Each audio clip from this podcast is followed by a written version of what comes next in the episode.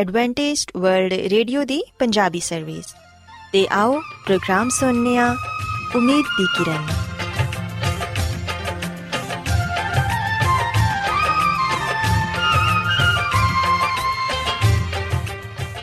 ਸਾਥਿਓ, ਮੈਂ ਤੁਹਾਡੀ ਮੇਜ਼ਬਾਨ ਫਰਾ ਸਲੀਮ, ਪ੍ਰੋਗਰਾਮ ਉਮੀਦ ਦੀ ਕਿਰਨ ਦੇ ਨਾਲ ਤੁਹਾਡੀ ਖidmat 'ਚ ਹਾਜ਼ਰ ਹਾਂ ਮੇਰੇ ਵੱਲੋਂ ਪ੍ਰੋਗਰਾਮ ਸੁਣਨ ਵਾਲੇ ਸਾਰੇ ਸਾਥੀਆਂ ਨੂੰ ਮੇਰਾ ਪਿਆਰ ਭਰਾ ਸਲਾਮ, ਕਬੂਲ ਹੋਏ। ਸਾਥਿਓ ਉਮੀਦ ਕਰਨੀਆ ਕਿ ਤੁਸੀਂ ਸਾਰੇ ਖੁਦਾ ਤਾਲਾ ਦੇ ਫਜ਼ਲੋ ਕਰਮ ਨਾਲ ਖੈਰੀਅਤ ਨਾਲ ਹੋ ਤੇ ਸਾਡੀ ਇਹ ਦੁਆ ਹੈ ਕਿ ਤੁਸੀਂ ਸਦਾ ਖੁਸ਼ ਰਹੋ ਸਲਾਮਤ ਰਹੋ ਤੇ ਖੁਦਾ ਤਾਲਾ ਤੁਹਾਨੂੰ ਆਪਣੀਆਂ ਬਹੁਤ ਸਾਰੀਆਂ ਬਰਕਤਾਂ ਨਾਲ ਨਵਾਜ਼ੇ ਸਾਥਿਓ ਇਸ ਤੋਂ ਪਹਿਲਾਂ ਕਿ ਅੱਜ ਦੇ ਪ੍ਰੋਗਰਾਮ ਨੂੰ ਸ਼ੁਰੂ ਕੀਤਾ ਜਾਏ ਮੈਂ ਚਾਹਾਂਗੀ ਕਿ ਸਭ ਤੋਂ ਪਹਿਲੇ ਤੁਸੀਂ ਪ੍ਰੋਗਰਾਮ ਦੀ ਤਫਸੀਲ ਸੁਣ ਲਵੋ ਤੇ ਅੱਜ ਦੇ ਪ੍ਰੋਗਰਾਮ ਦੀ ਤਫਸੀਲ ਕੁਝ ਇਸ ਤਰ੍ਹਾਂ ਹੈ ਕਿ ਪ੍ਰੋਗਰਾਮ ਦਾ ਆਗਾਜ਼ ਇੱਕ ਗੀਤ ਨਾਲ ਹੋਏਗਾ ਤੇ ਗੀਤ ਦੇ ਬਾਅਦ ਸਿਹਤ ਦਾ ਪ੍ਰੋਗਰਾਮ ਤੰਦਰੁਸਤੀ, ਹਜ਼ਾਰ ਨਿਮਤ ਤੁਹਾਡੀ ਖidmat 'ਚ ਪੇਸ਼ ਕੀਤਾ ਜਾਏਗਾ ਤੇ ਸਿਹਤ ਦੇ ਹਵਾਲੇ ਤੋਂ ਤੁਹਾਨੂੰ ਮਫੀਦ مشਵਰੇ ਦਿੱਤੇ ਜਾਣਗੇ, ਜਿਨ੍ਹਾਂ ਤੇ ਅਮਲ ਕਰਕੇ ਤੁਸੀਂ ਨਾ ਸਿਰਫ ਆਪਣੀ ਬਲਕਿ ਆਪਣੇ ਖਾਨਦਾਨ ਦੀ ਸਿਹਤ ਦਾ ਵੀ ਖਿਆਲ ਰੱਖ ਸਕਦੇ ਹੋ। ਤੇ ਸਾਥੀਓ, ਪ੍ਰੋਗਰਾਮ ਦੇ ਆਖਿਰ 'ਚ ਖੁਦਾ ਦੇ ਖਾਦਮ, ਅਜ਼ਮਤ ਇਮਨੁਅਲ, ਖੁਦਾਵੰਦ ਦੇ ਅਲਾਹੀ ਪਾਕਲਾਮ ਚੋਂ ਪੈਗਾਮ ਪੇਸ਼ ਕਰਨਗੇ। ਉਮੀਦ ਕਰਨੀਆ ਕਿ ਅੱਜ ਦੇ ਪੈਗਾਮ ਦੇ ਜ਼ਰੀਏ ਯਕੀਨਨ ਤੁਸੀਂ ਖੁਦਾਵੰਦ ਕੋਲੋਂ ਬਰਕਤ ਪਾਓਗੇ ਸੋ ਆਓ ਸਾਥੀਓ ਪ੍ਰੋਗਰਾਮ ਦਾ ਆਗਾਜ਼ ਇਸ ਰੂਹਾਨੀ ਗੀਤ ਨਾਲ ਕਰਨੇ ਹਾਂ ਮੈਂ ਸਬਰ ਦੇ ਨਾਲ ਆਸ ਰੱਖ ਕੇ ਯਹਵਾ ਦੀ ਕਰਦਾ ਸਾਇਨ ਫਜ਼ਾਰੀ ਦਾ ਦੋਸਤ ਨੇ ਮੇਰੇ ਤੇ ਤਰਸ ਖਾ ਕੇ ਸੁਣੀ ਮੇਰੀ ਸਾਰੀ, ਆਹੋ ਜ਼ਾਰੀ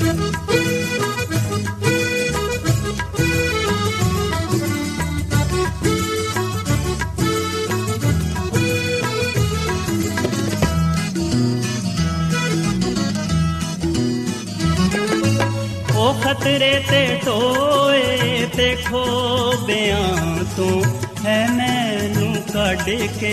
ਲੈ ਆਇਆ ਬਾਹਰ ਉਹ ਖਤਰੇ ਤੇ ਟੋਏ ਤੇ ਖੋਬਿਆਂ ਤੋਂ ਹੈ ਮੈਨੂੰ ਕੱਢ ਕੇ ਲੈ ਆਇਆ ਬਾਹਰ ਜਟਾਂ ਤੇ ਰੱਖੇ ਪੈਰ ਮੇਰੇ ਤੇ ਬਖਸ਼ੀ ਕਦਮਾਂ ਨੂੰ ਸਵਾਰੀ ਚਟਾਨ ਤੇ ਰੱਖੇ ਪੈਰ ਮੇਰੇ ਤੇ ਬਖਸ਼ੀ ਕਦਮਾਂ ਨੂੰ ਸਾਥਿਓ ਖੁਦਾਵੰਦ ਦੀ ਤਾਰੀਫ ਦੇ ਲਈ ਹੁਨੇ ਤੁਹਾਡੀ ਖidmat 'ਚ ਜਿਹੜਾ ਖੂਬਸੂਰਤ ਗੀਤ ਪੇਸ਼ ਕੀਤਾ ਗਿਆ ਯਕੀਨਨ ਇਹ ਗੀਤ ਤੁਹਾਨੂੰ ਪਸੰਦ ਆਇਆ ਹੋਵੇਗਾ ਹੁਣ ਵੇਲਾ ਹੈ ਕਿ ਸਿਹਤ ਦਾ ਪ੍ਰੋਗਰਾਮ ਤੰਦਰੁਸਤੀ ਹਜ਼ਾਰ ਨਿਮਤ ਤੁਹਾਡੀ ਖidmat 'ਚ ਪੇਸ਼ ਕੀਤਾ ਜਾਏ ਸਾਥਿਓ ਅਸੀਂ ਵਹਿਨੀਆਂ ਕਿ ਕੁਦਰਤੀ ਨੀਂਦ ਇੱਕ ਬਹੁਤ ਵੱਡੀ ਨੇਮਤ ਹੈ ਮਗਰ ਅੱਜ ਦੇ ਤੇਜ਼ ਰਫ਼ਤਾਰ ਦੌਰ ਨੇ ਇਸ ਨੇਮਤ 'ਚ ਬਹੁਤ ਹੱਦ ਤੱਕ ਕਮੀ ਕਰ ਦਿੱਤੀ ਹੈ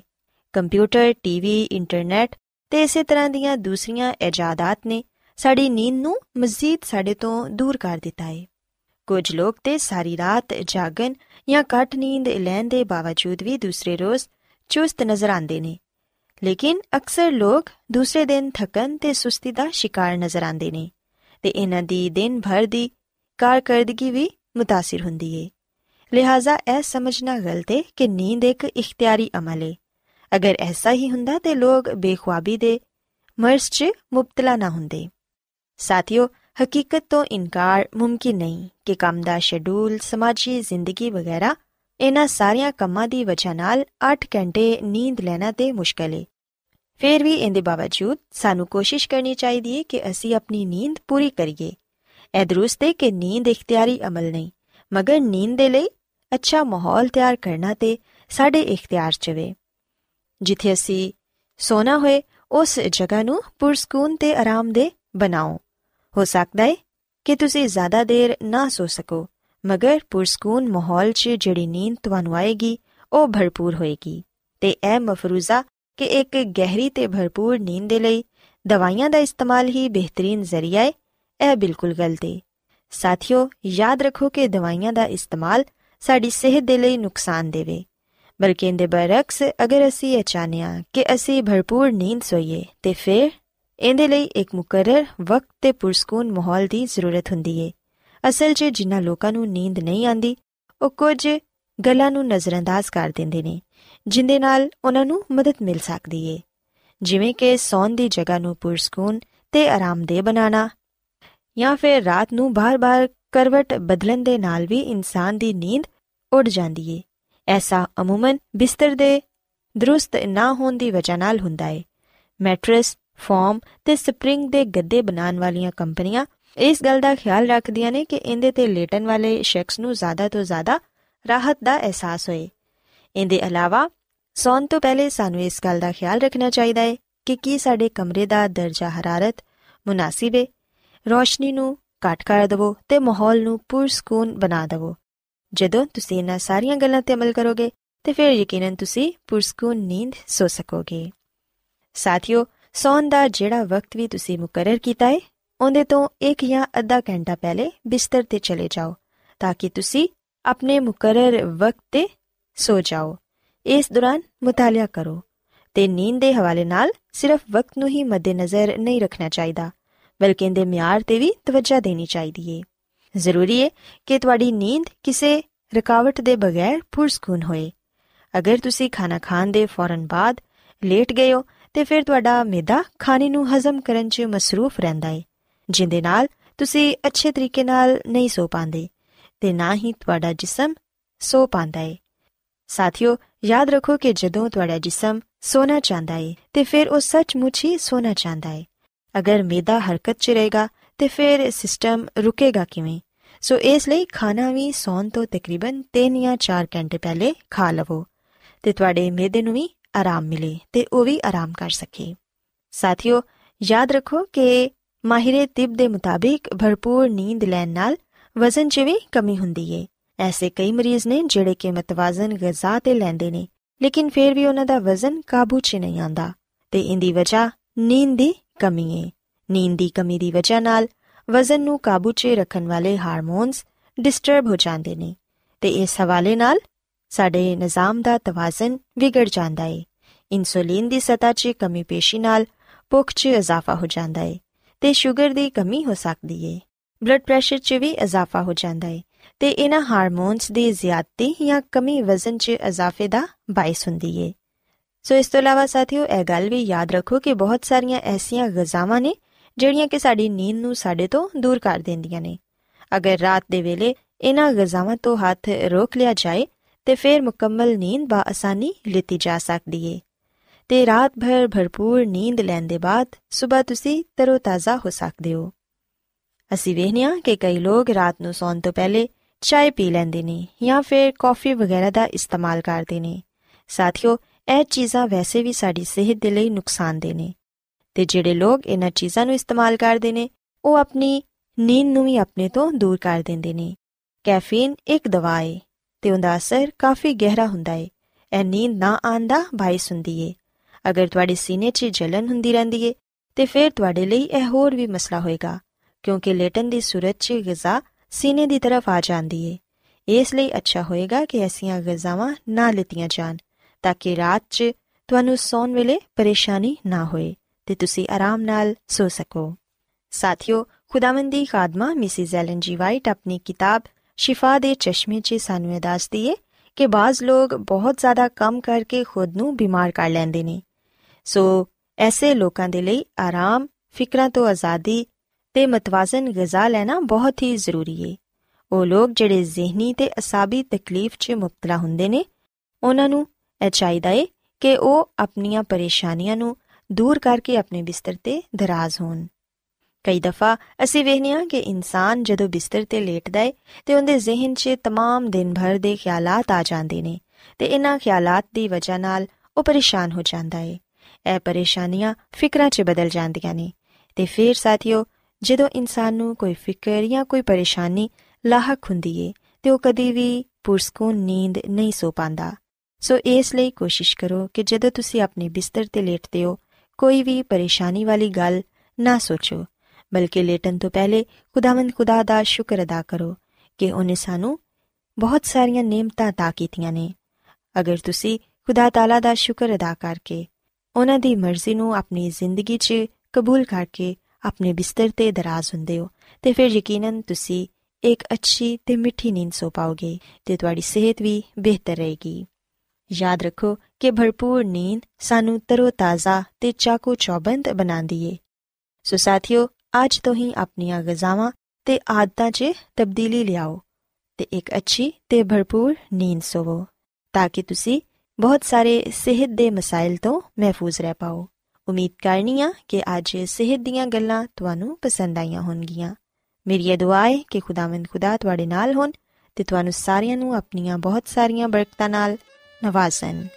او هن خداوندی تعریف چه؟ ایک اور خوبصورت گیت سونیا.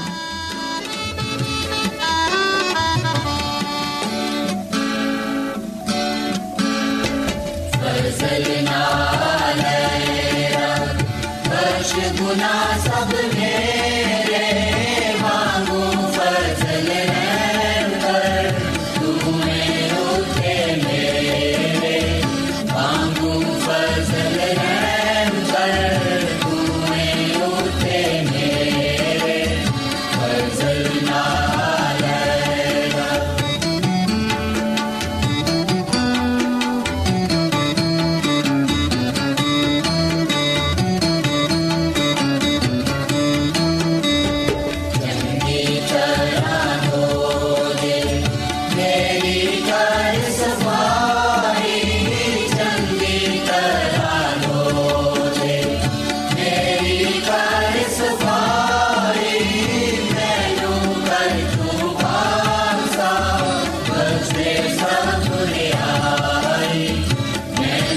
Bye.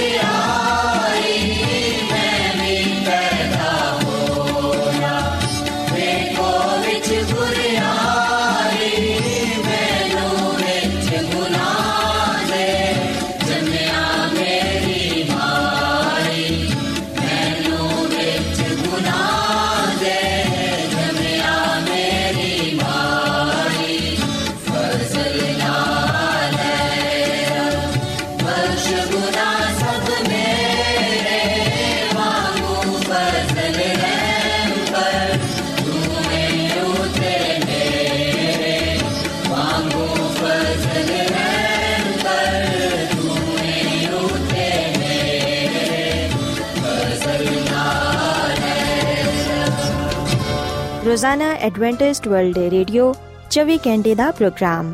ਜਨੂਬੀ ਏਸ਼ੀਆ ਦੇ ਲਈ ਪੰਜਾਬੀ, ਉਰਦੂ, ਅੰਗਰੇਜ਼ੀ, ਸਿੰਧੀ ਤੇ ਦੂਜੀਆਂ ਬਹੁਤ ਸਾਰੀਆਂ ਜ਼ੁਬਾਨਾਂ ਵਿੱਚ ਨਸ਼ਰ ਕਰਦਾ ਹੈ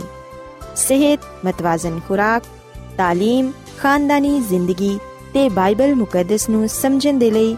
ਐਡਵੈਂਟਿਸਟ ਵਰਲਡ ਰੇਡੀਓ ਜ਼ਰੂਰ ਸੁਨੋ سامعین بائبل مقدس کی تعلیمات کو मज़ीद सीखने के लिए, या अगर आपका कोई सवाल हो तो आप हमसे व्हाट्सएप के ज़रिए इस नंबर पर रबता कर सकते हैं। हमारा व्हाट्सएप नंबर है सिफर सिफर नौ दो तीन एक सिफर एक सात छ सात नौ छ दो। नंबर एक बार फिर नोट कर लें, zero zero nine two three one zero one seven six seven nine six two Adventist World Radio ਵੱਲੋਂ ਪ੍ਰੋਗਰਾਮ ਉਮੀਦ ਦੀ ਕਿਰਨ ਨਿਸ਼ਰ ਕੀਤਾ ਜਾ ਰਿਹਾ ਹੈ ਹੁਣ ਵੇਲਾ ਹੈ ਕਿ ਅਸੀਂ ਖੁਦਾ ਦੇ ਪਾਕ ਕਲਾਮ ਚੋਂ ਪੇਗਾਮ ਸੁਣੀਏ ਤੇ ਅੱਜ ਤੁਹਾਡੇ ਲਈ ਪੇਗਾਮ ਖੁਦਾ ਦੇ ਖਾਦਮ ਅਜ਼ਮਤ ਇਮਨੁਅਲ ਪੇਸ਼ ਕਰਨਗੇ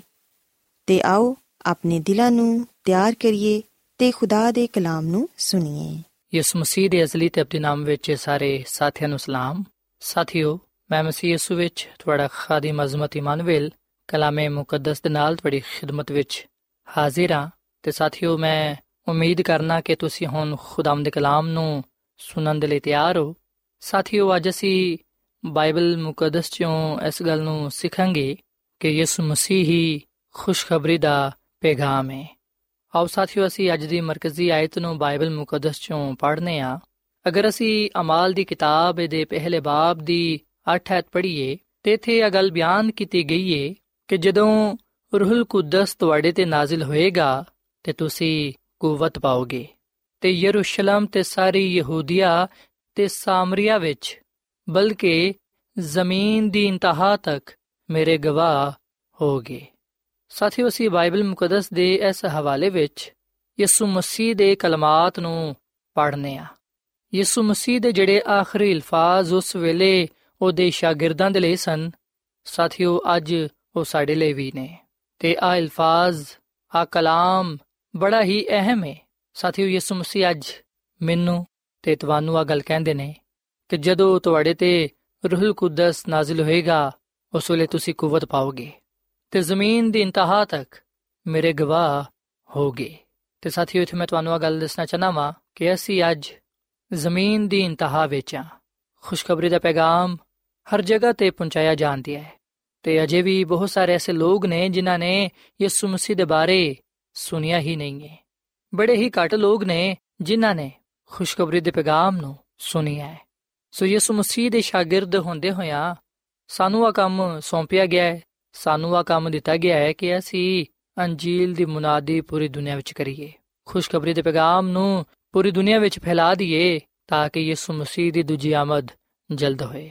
ਸੋ ਸਾਥੀਓ, ਅਗਰ ਅਸੀਂ ਚਾਹਨੇ ਆ ਕਿ ਅਸੀਂ ਜਗ੍ਹਾ ਬਾ ਜਗ੍ਹਾ ਜਾ ਕੇ ਖੁਸ਼ਖਬਰੀ ਦੇ ਪੈਗਾਮ ਨੂੰ ਸੁਣਾ ਸਕੀਏ, ਮਸੀਹ ਦਾ ਪ੍ਰਚਾਰ ਕਰ ਸਕੀਏ, ਤੇ ਫਿਰ ਅਸੀਂ ਪਾਕ ਰੂਹ ਨੂੰ ਆਪਣੀਆਂ ਜ਼ਿੰਦਗੀਆਂ ਵਿੱਚ ਕੰਮ ਕਰਨ ਦੇਈਏ, ਤਾਂ ਕਿ ਖੁਦਾ ਦਾ ਪਾਕ ਰੂਹ ਸਾਡੀਆਂ ਜ਼ਿੰਦਗੀਆਂ ਵਿੱਚ ਕੰਮ ਕਰੇ ਤੇ ਸਾਨੂੰ ਆਪਣੇ ਜਲਾਲ ਦੇ ਲਈ ਇਸਤੇਮਾਲ ਕਰੇ। ਸਾਥੀਓ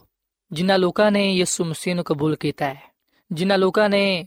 ਆਪਣੀ ਜ਼ਿੰਦਗੀ ਯਿਸੂ ਮਸੀਹ ਨੂੰ ਦਿੱਤੀ ਹੈ ਉਹਨਾਂ ਨੂੰ ਇਸ ਕੰਮ ਦੇ ਲਈ ਚੁਣਿਆ ਗਿਆ ਹੈ ਉਹਨਾਂ ਨੂੰ ਆ ਬੜਾ ਵੱਡਾ ਕੰਮ ਦਿੱਤਾ ਗਿਆ ਹੈ ਕਿ ਉਹ ਖੁਸ਼ਖਬਰੀ ਦੇ ਪੈਗਾਮ ਨੂੰ ਪੂਰੀ ਦੁਨੀਆ ਵਿੱਚ ਫੈਲਾ ਦੇਣ ਸੋ ਜਿਹੜੇ ਲੋਕ ਯਿਸੂ ਮਸੀਹ ਤੇ ਇਮਾਨ ਲਿਆਂਦੇ ਨੇ ਯਿਸੂ ਮਸੀਹ ਨੂੰ ਆਪਣਾ ਸ਼ਖਸੀ ਨਜਾਤ ਦੇਹਿੰਦਾ تسلیم ਕਰਦੇ ਨੇ ਉਹ ਆਪਣੀਆਂ ਜ਼ਿੰਦਗੀਆਂ ਤੋਂ ਆਪਣੇ ਕਰਦਾਰ ਤੋਂ ਮਸੀਹ ਦੀ ਗਵਾਹੀ ਦਿੰਦੇ ਨੇ ਤੇ ਹਰ ਜਗ੍ਹਾ ਤੇ ਖੁਸ਼ਖਬਰੀ ਦਾ ਪੈਗਾਮ ਪਹੁੰਚਾਉਂਦੇ ਨੇ ਤਾਂ ਕਿ ਲੋਕ ਯਿਸੂ ਮਸੀਹ ਨੂੰ ਕਬੂਲ ਕਰਕੇ ਨਜਾਤ ਪਾ ਸਕਣ। ਸਾਥੀਓ, ਜਿਸ ਖੁਸ਼ਖਬਰੀ ਦੇ ਬਾਰੇ ਅਸੀਂ ਗੱਲਬਾਤ ਕਰਨ ਦੇ ਆ ਆ ਖੁਸ਼ਖਬਰੀ ਯਿਸੂ ਮਸੀਹ ਦੇ ਮੁਤਲਕ ਹੈ ਤੇ ਪਾਲੂਸ ਰਸੂਲ ਆਪਣੇ ਇੱਕ ਖਤ ਵਿੱਚ ਇਸ ਗੱਲ ਦਾ ਜ਼ਿਕਰ ਕਰਦਾ ਹੈ ਕਿ ਯਿਸੂ ਮਸੀਹ ਹੀ ਦੁਨੀਆ ਦੇ ਲਈ ਖੁਸ਼ਖਬਰੀ ਹੈ ਕਿਉਂਕਿ ਯਿਸੂ ਮਸੀਹ ਹੀ ਦੁਨੀਆ ਦਾ ਨਜਾਤ ਦੇਹਿੰਦਾ ਹੈ। ਸਾਥੀਓ, ਅਗਰ ਅਸੀਂ ਬਾਈਬਲ ਮੁਕੱਦਸ ਦੇ ਨਵੇਂ ਯਾਦਨਾਮੇ ਵਿੱਚ ਪਾਲੂਸ ਰਸੂਲ ਦਾ ਪਹਿਲਾ ਖਤ ਕਰੰਥੀਓ ਦੇ ਨਾਮ ਦੇ 15ਵੇਂ ਬਾਬ ਦੀ 14ਵੀਂ ਆਇਤ ਪੜ੍ਹੀਏ ਤੇ ਇੱਥੇ ਇਹ ਗੱਲ ਬਿਆਨ ਕੀਤੀ ਗਈ ਹੈ ਕਿ ਅਗਰ ਮਸੀਹ ਨਹੀਂ ਜੀ ਉਠਿਆ, ਤੇ ਸਾਡੀ ਮੁਨਾਦੀ ਵੀ ਬੇਫਾਇਦਾ ਹੈ ਤੇ ਤੁਹਾਡਾ ਈਮਾਨ ਵੀ ਬੇਫਾਇਦਾ ਹੈ ਤੇ ਅਗਰ ਮਸੀਹ ਨਹੀਂ ਜੀ ਉਠਿਆ, ਤੇ ਤੁਹਾਡਾ ਈਮਾਨ ਬੇਫਾਇਦਾ ਹੈ ਤੇ ਤੁਸੀਂ ਹੁਣ ਤੱਕ ਆਪਣੇ ਗੁਨਾਹਾਂ ਵਿੱਚ ਗ੍ਰਿਫਤਾਰ ਹੋ। ਸੋ ਸਿਵਹਨੇ ਕਿ ਪਾਲੂਸ ਰਸੂਲ ਇਸ ਹਵਾਲੇ ਵਿੱਚ ਇਹ ਗੱਲ ਬਿਆਨ ਕਰਦਾ ਹੈ ਕਿ ਮਸੀਹ ਦੇ ਜੀ ਉਠਣ ਦੇ ਬਗੈਰ ਖੁਸ਼ਖਬਰੀ ਦੀ ਕੋਈ ਅਹਿਮੀਅਤ ਨਹੀਂ ਹੈ ਸੋ ਸਾਥੀਓ ਦਾ ਮਤਲਬ ਹੈ ਕਿ ਯਿਸੂ ਮਸੀਹ ਹੀ ਖੁਸ਼ਖਬਰੀ ਦਾ ਪੈਗਾਮ ਹੈ, ਜਿਹਦੇ ਵਿੱਚ ਅਸੀਂ ਇਹ ਗੱਲ ਪਾਣੇ ਆ ਕਿ ਜਿਹੜਾ ਕੋਈ ਵੀ ਯਿਸੂ ਮਸੀਹ ਤੇ ਇਮਾਨ ਲਿਆਏਗਾ, ਉਹ ਹਲਾਕ ਨਹੀਂ ਹੋਏਗਾ, ਬਲਕਿ ਉਹ ਹਮੇਸ਼ਾ ਦੀ ਜ਼ਿੰਦਗੀ ਪਾਏਗਾ। ਸਾਥੀਓ, ਯਿਸੂ ਮਸੀਹ ਮੇਰੇ ਲਈ ਤੇ ਤੁਹਾਡੇ ਲਈ ਇਸ ਦੁਨੀਆ ਵਿੱਚ ਆਇਆ। ਇਨਸਾਨੀ ਸੂਰਤ ਉਹਨੇ ਇਖਤਿਆਰ ਕੀਤੀ। ਉਹਨੇ ਸਾਡੇ ਗੁਨਾਹਾਂ ਨੂੰ, ਸਾਡੇ ਗੁਨਾਹ ਦੀ ਸਜ਼ਾ ਨੂੰ ਆਪਣੇ ਉੱਤੇ ਲੈ ਲਿਆ ਤੇ ਸਲੀਬ ਤੇ ਜਾਨ ਦੇ ਦਿੱਤੀ। ਯਿਸੂ ਮਸੀਹ ਸਲੀਬ ਤੇ ਮਸਲੂਬ ਹੋਇਆ। ਯਿਸੂ ਮਸੀਹ ਨੂੰ ਦਫਨਾਇਆ ਗਿਆ ਤੇ ਤੀਜੇ ਦਿਨ ਯਿਸੂ ਮਸੀਹ ਮੁਰਦਿਆਂ ਚੋਂ ਜੀ ਉਠਿਆ। ਸੋ ਆ ਖੁਸ਼ਖਬਰੀ ਦਾ ਪੈਗਾਮ ਸਾਡੇ ਅੰਦਰ ਜ਼ਿੰਦਾ ਉਮੀਦ ਨੂੰ ਪੈਦਾ ਕਰਦਾ ਹੈ ਕਿ ਜਿਹੜੇ ਲੋਕ ਯਿਸੂ ਮਸੀਹ ਤੇ ਇਮਾਨ ਲਿਆਂਦੇ ਨੇ, ਉਹ ਹਲਾਕ ਨਹੀਂ ਹੋਣਗੇ, ਬਲਕਿ ਉਹ ਹਮੇਸ਼ਾ ਦੀ ਜ਼ਿੰਦਗੀ ਪਾਣਗੇ, ਕਿਉਂਕਿ ਯਿਸੂ ਮਸੀਹ ਹੀ ਹਮੇਸ਼ਾ ਦੀ ਜ਼ਿੰਦਗੀ ਦਾ ਮੰਬਾ ਹੈ। ਉਹਦੇ ਵਸੀਲੇ ਨਾਲ ਹੀ ਸਾਨੂੰ ਗੁਨਾਹਾਂ ਤੋਂ ਨਿਜਾਤ ਮਿਲਦੀ ਹੈ। ਸਾਥੀਓ, ਪਤਰਸ ਰਸੂਲ ਨੇ ਇਹਦੇ ਪੈਂਤੀਕੋਸ ਦੇ ਦਿਨ ਯਿਸੂ ਮਸੀਹ ਦੀ ਆਸਮਾਨੀ ਮਕਾਮ ਵਿੱਚ ਮੌਜੂਦਗੀ ਨੂੰ ਕੁਝ ਇਸ ਤਰ੍ਹਾਂ ਬਿਆਨ ਕੀਤਾ। ਅਗਰ ਅਸੀਂ ਅਮਾਲ ਦੀ ਕਿਤਾਬ ਦੇ ਦੋ ਬਾਬ ਦੀ 32ਵੀਂ ਤੇ 33ਵੀਂ ਅਧ ਪੜ੍ਹੀਏ, ਤੇ ਇੱਥੇ ਇਹ ਗੱਲ ਬਿਆਨ ਕੀਤੀ ਗਈ ਹੈ ਕਿ ਐਸੇ ਯਿਸੂ ਨੂੰ ਖੁਦਾ ਨੇ ਜ਼ਿੰਦਾ ਕੀਤਾ, ਜਿਹਦੇ ਅਸੀਂ ਸਾਰੇ ਗਵਾਹ ਸੋ ਖੁਦਾ ਦੇ ਸੱਜੇ ਹੱਥ ਤੋਂ ਸਰ ਬੁਲੰਦ ਹੋ ਕੇ ਖੁਦਾਬਾਬ ਤੋਂ ਉਹ ਰੂਲ ਕੁਦਸ ਹਾਸਲ ਕਰਕੇ ਜਿਹਦਾ ਵਾਅਦਾ ਕੀਤਾ ਗਿਆ ਹੈ, ਉਹਨੇ ਆ ਨਾਜ਼ਿਲ ਕੀਤਾ ਹੈ, ਜੋ ਕੁਝ ਤੁਸੀਂ ਵੇਖਦੇ ਤੇ ਸੁਣਦੇ ਹੋ। ਸੋ ਬਾਈਬਲ ਮੁਕੱਦਸ ਦੇ ਇਸ ਹਵਾਲੇ ਵਿੱਚ ਅਸੀਂ ਵਿਖਨੇ ਕਿ ਪਤਰਸ ਰਸੂਲ ਇਸ ਗੱਲ ਨੂੰ ਬਿਆਨ ਕਰਦਾ ਹੈ ਕਿ ਯਿਸੂ ਮਸੀਹ ਆਸਮਾਨ ਤੇ ਮੌਜੂਦ ਹੈ ਤੇ ਆਸਮਾਨੀ ਖੁਦਾਬਾਬ ਦੇ ਸੱਜੇ ਪਾਸੇ ਬੈਠਾ ਹੋਇਆ ਹੈ ਤਖਤ ਤੇ। ਸਾਥੀਓ, ਅਸੀਂ ਵਿਖਨੇ ਕਿ ਯਿਸੂ ਮਸੀਹ ਦੇ ਸ਼ਾਗਿਰਦਾਂ ਨੇ, ਉਹਦੇ ਰਸੂਲਾਂ ਨੇ ਖੁਸ਼ਖਬਰੀ ਦੀ ਮੁਨਾਦੀ ਕੀਤੀ। ਉਹਨਾਂ ਨੇ ਜਗ੍ਹਾ ਜਗ੍ਹਾ ਤੇ ਜਾ ਕੇ ਇਸ ਗੱਲ ਦਾ ਪ੍ਰਚਾਰ ਕੀਤਾ ਕਿ ਯਿਸੂ ਮਸੀਹ ਗੁਨਾਹਗਾਰਾਂ ਦੇ ਲਈ ਇਸ ਦੁਨੀਆਂ ਵਿੱਚ ਆਇਆ ਤਾਂ ਕਿ ਉਹ ਨਿਜਾਤ ਪਾਣ। ਸਾਥੀਓ, ਕਾਮਿਲ ਖੁਸ਼ਖਬਰੀ ਮਸੀਹ ਦੀ ਸਚਾਈ ਦੀ ਗਵਾਹੀ ਹੈ ਤੇ ਉਹਦੇ ਕਰਦਾਰ ਨੂੰ ਬਿਆਨ ਕਰਦੀ ਹੈ ਸੋ ਜਿਹੜੇ ਯਿਸੂ ਮਸੀਹ ਤੇ ਇਮਾਨ ਲਿਆਂਦੇ ਨੇ, ਉਹ ਕਾਮਿਲ ਖੁਸ਼ਖਬਰੀ ਨੂੰ, ਯਾਨੀ ਕਿ ਮਸੀਹ ਦੀ ਸਚਾਈ ਨੂੰ ਬਿਆਨ ਕਰਦੇ ਨੇ। ਮਸੀਹ ਦੇ ਕਰਦਾਰ ਦੀ ਗਵਾਹੀ ਦਿੰਦੇ ਨੇ ਕਿ ਉਹ ਜਿਹੜਾ ਕਿ ਗੁਨਾਹ ਤੋਂ ਵਾਕਿਫ ਨਾ ਸੀ, ਜਿਹੜਾ ਕਿ ਬੇਗੁਨਾਹ ਸੀ, ਉਹਨੇ ਸਾਡੇ ਗੁਨਾਹਾਂ ਨੂੰ ਆਪਣੇ ਉੱਤੇ ਲੈ ਲਿਆ ਤੇ ਸਲੀਬੀ ਮੌਤ ਬਰਦਾਸ਼ਤ ਕੀਤੀ। ਸਾਥੀਓ, ਖੁਸ਼ਖਬਰੀ ਦਾ ਪੈਗਾਮ ਅਬਦੀ ਤੇ ਸੱਚਾ ਪੈਗਾਮ ਹੈ ਕਿਉਂਕਿ ਇਸ ਪੈਗਾਮ ਵਿੱਚ ਮਸੀਹ ਯਸੂ ਦੀ ਕੁਦਰਤ ਪਾਈ ਜਾਂਦੀ ਹੈ ਮਸੀਹ ਯਸੂ ਦੀ ਕੁਦਰਤ ਦਾ ਪੈਗਾਮ, ਯਾਨੀ ਕਿ ਖੁਸ਼ਖਬਰੀ ਦਾ ਪੈਗਾਮ, ਹਰ ਇੱਕ ਇਨਸਾਨ ਦੀ ਜ਼ਿੰਦਗੀ ਨੂੰ ਬਦਲਣ ਦੀ ਕੁਦਰਤ ਰੱਖਦਾ ਹੈ ਆ ਪੈਗਾਮ ਲੋਕਾਂ ਨੂੰ ਮੌਤ ਤੋਂ ਕੱਢ ਕੇ ਜ਼ਿੰਦਗੀ ਵਿੱਚ ਲੈ ਆਂਦਾ ਹੈ ਗੁਨਾਹਗਾਰ ਨੂੰ ਰਾਸਤਬਾਜ਼ ਬਣਾ ਦਿੰਦਾ ਹੈ ਸਾਥੀਓ, ਜਿਨ੍ਹਾਂ ਲੋਕਾਂ ਨੇ ਵੀ ਯਿਸੂ ਮਸੀਹ ਨੂੰ ਕਬੂਲ ਕੀਤਾ, ਉਹ ਯਿਸੂ ਮਸੀਹ ਤੇ ਮੰਨ ਲਿਆ ਹੈ ਅਸੀਂ ਵੀ ਕਿ ਉਹਨਾਂ ਦੀਆਂ ਜ਼ਿੰਦਗੀਆਂ ਬਦਲ ਗਈਆਂ। ਉਹਨਾਂ ਦੀਆਂ ਜ਼ਿੰਦਗੀਆਂ ਤੋਂ ਯਿਸੂ ਮਸੀਹ ਹੀ ਜਾਣਿਆ ਗਿਆ ਤੇ ਪਹਿਚਾਨਿਆ ਗਿਆ। ਬਾਈਬਲ ਮੁਕੱਦਸ ਵਿੱਚ ਅਸੀਂ ਬਹੁਤ ਸਾਰੇ ਲੋਕਾਂ ਦੇ ਬਾਰੇ ਪੜ੍ਹਨੇ ਆ, ਜਿਨ੍ਹਾਂ ਨੇ ਇਸ ਖੁਸ਼ਖਬਰੀ ਦੇ ਪੈਗਾਮ ਨੂੰ ਕਬੂਲ ਕੀਤਾ, ਉਹ ਯਿਸੂ ਮਸੀਹ ਦੇ ਮੰਨ ਲਿਆ ਹੈ ਤੇ ਨਜਾਤ ਹਾਸਲ ਕੀਤੀ। ਸੋ ਇਸ ਲਈ ਸਾਥੀਓ, ਅੱਜ ਮੈਂ ਤੁਹਾਡੇ ਸਾਹਮਣੇ ਇਸ ਖੁਸ਼ਖਬਰੀ ਨੂੰ ਪੇਸ਼ ਕਰਨਾ ਵਾ। ਅੱਜ ਮੈਂ ਤੁਹਾਡੇ ਸਾਹਮਣੇ ਇਸ ਗੱਲ ਦੀ ਗਵਾਹੀ ਦੇਣਾ ਚਾਹਨਾ ਵਾਂ ਕਿ ਇਹ ਗੱਲ ਸੱਚ ਹੈ ਕਿ ਜਿਹੜਾ ਕੋਈ ਵੀ ਯਿਸੂ ਮਸੀਹ ਤੇ ਇਮਾਨ ਲਿਆਏਗਾ, ਉਹ ਹਲਾਕ ਨਹੀਂ ਹੋਏਗਾ, ਬਲਕਿ ਉਹ ਹਮੇਸ਼ਾ ਦੀ ਜ਼ਿੰਦਗੀ ਪਾਏਗਾ। ਸਾਥੀਓ, ਕੀ ਤੁਸੀਂ ਇਸ ਖੁਸ਼ਖਬਰੀ ਦੇ ਪੈਗਾਮ ਤੇ ਇਮਾਨ ਲਿਆਂਦੇ ਹੋ ਕਿ ਅੱਜ ਤੁਸੀਂ ਯਿਸੂ ਮਸੀਹ ਨੂੰ ਆਪਣਾ ਸ਼ਖਸੀ ਨਜਾਤ ਦੇਹਿੰਦਾ تسلیم ਕਰਦੇ ਹੋ ਯਕੀਨਨ ਇਹਦਾ ਫੈਸਲਾ ਤੁਸੀਂ ਕਰਨਾ ਹੈ ਜਵਾਬ ਤੁਸੀਂ ਦੇਣਾ ਹੈ ਸੋ ਬਾਈਬਲ ਮੁਕੱਦਸ ਤੇ ਸਾਨੂੰ ਇਸ ਗੱਲ ਦੀ ਦਾਵਤ ਦਿੰਦੀ ਏ ਕਿ ਅਸੀਂ ਯਿਸੂ ਮਸੀਹ ਤੇ ਇਮਾਨ ਲਿਆਈਏ ਇਸ ਖੁਸ਼ਖਬਰੀ ਦੇ ਪੈਗਾਮ ਨੂੰ ਕਬੂਲ ਕਰੀਏ ਕਿਉਂਕਿ ਕਿਸੇ ਦੂਸਰੇ ਦੇ ਵਸੀਲੇ ਤੋਂ ਨਜਾਤ ਨਹੀਂ ਹੈ ਨਾ ਆਸਮਾਨ ਤੇ ਨਾ ਜ਼ਮੀਨ ਤੇ ਕਿਸੇ ਹੋਰ ਨੂੰ ਨਾਮ ਬਖਸ਼ਿਆ ਨਹੀਂ ਗਿਆ ਜਿਹਦੇ ਵਸੀਲੇ ਤੋਂ ਅਸੀਂ ਨਜਾਤ ਪਾ ਸਕੀਏ ਸੋ ਸਾਥੀਓ ਅੱਜ ਮੈਂ ਤੁਹਾਡੇ ਅੱਗੇ ਅਪੀਲ ਕਰਨਾ ਕਿ ਤੁਸੀਂ ਇਸ ਖੁਸ਼ਖਬਰੀ ਦੇ ਪੈਗਾਮ ਤੇ ਇਮਾਨ ਲਿਆਓ ਯਕੀਨ ਜਾਣੋ ਕਿ ਯਿਸੂ ਮਸੀਹ ਨੂੰ ਕਬੂਲ ਕਰਨ ਦੇ ਨਾਲ